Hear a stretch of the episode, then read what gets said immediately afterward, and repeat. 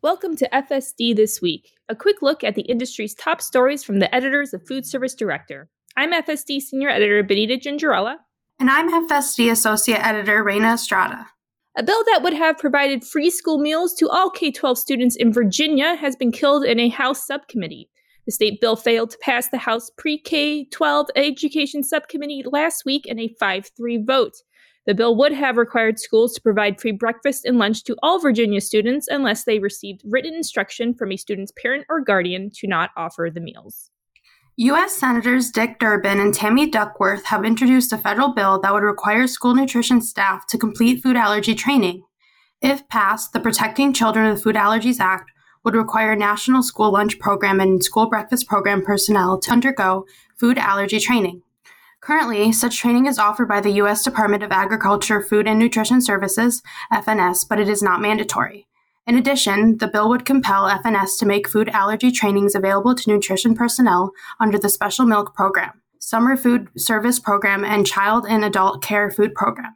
FNS would also have to create and include food allergy information in its nutrition education material for participants in the Special Supplemental Nutrition Program for Women, Infants, and Children, commonly known as WIC. 11 campuses across Maine put a spotlight on broccoli earlier this week as part of a broccoli takeover event hosted by Sodexo. During lunch, diners were able to learn about how broccoli is grown and frozen while trying different dishes featuring the green veggie, including cream of broccoli and cheddar soup, shrimp and broccoli stir fry, and garlic beef and broccoli with rice noodles. Alaska Airlines has transitioned to paper cups for in flight beverages, eliminating its use of more than 55 million plastic cups annually.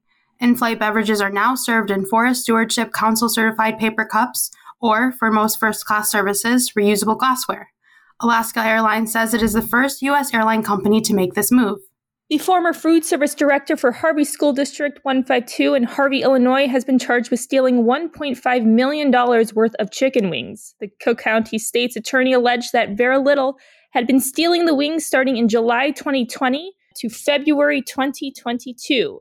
At the start of 2022, the district's business manager carried out a mid year audit, which showed that the nutrition department was already more than $300,000 over its annual budget at the midway point in the school year. Upon closer inspection, it was revealed that Liddell had signed individual invoices for 11,000 cases of chicken wings and other food items. Surveillance video also showed Liddell picking up the food orders at Gordon Food Service, the district's food vendor, in a district cargo van. However, the food was never brought to the school or students.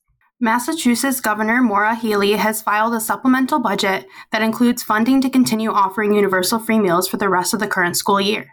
The state offers universal free meals to students for now, however, funding for the meals is set to run out in March. The budget includes $65 million to keep the free meals in place through the end of the school year.